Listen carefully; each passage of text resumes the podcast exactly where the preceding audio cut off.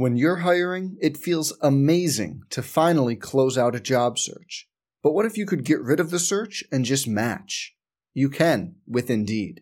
If you need to hire, you need Indeed. Indeed is your matching and hiring platform. With over 350 million global monthly visitors, according to Indeed data, and a matching engine that helps you find quality candidates fast. Ditch the busy work. Use Indeed for scheduling, screening, and messaging so you can connect with candidates faster.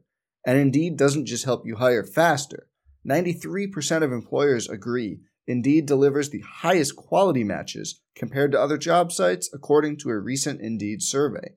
Leveraging over 140 million qualifications and preferences every day, Indeed's matching engine is constantly learning from your preferences. So the more you use Indeed, the better it gets. Join more than 3.5 million businesses worldwide that use Indeed to hire great talent fast.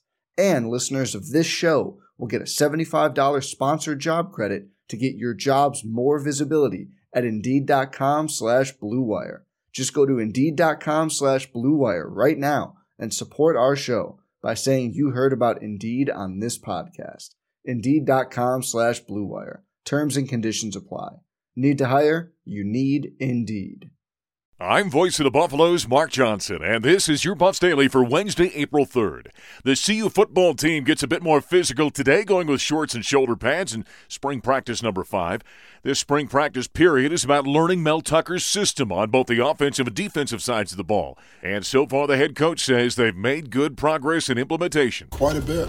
We're laying the foundation for our schemes on offense, defense, and special teams. And so uh, everything that we put in this spring will allow us to have a great summer and put in more things in fall camp. Now, many players have talked about making a smooth and seamless transition to learning the new system.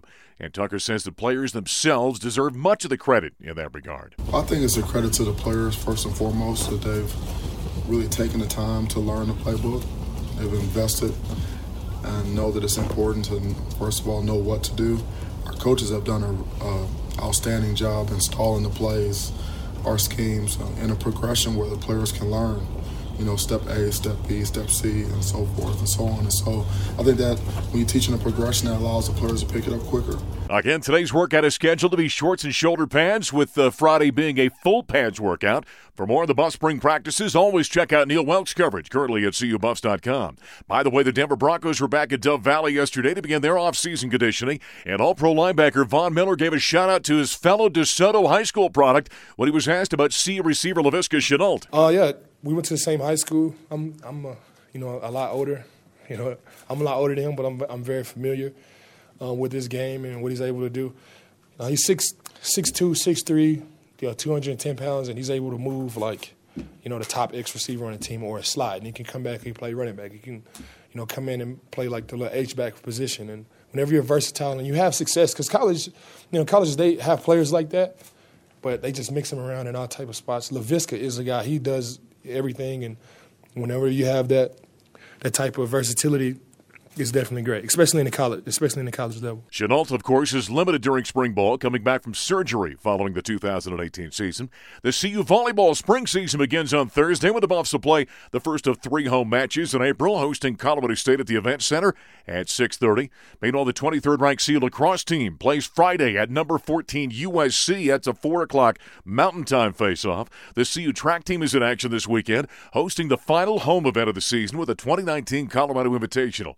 Field events begin Friday afternoon with the rest of the meet beginning Saturday morning at Potts Field. The CU soccer team takes on Air Force Sunday at 2 p.m. at Prentup Field. And the University of Colorado women's tennis team has its first ranked doubles team of the Steinberg era. The Intercollegiate Tennis Association announced on Tuesday morning.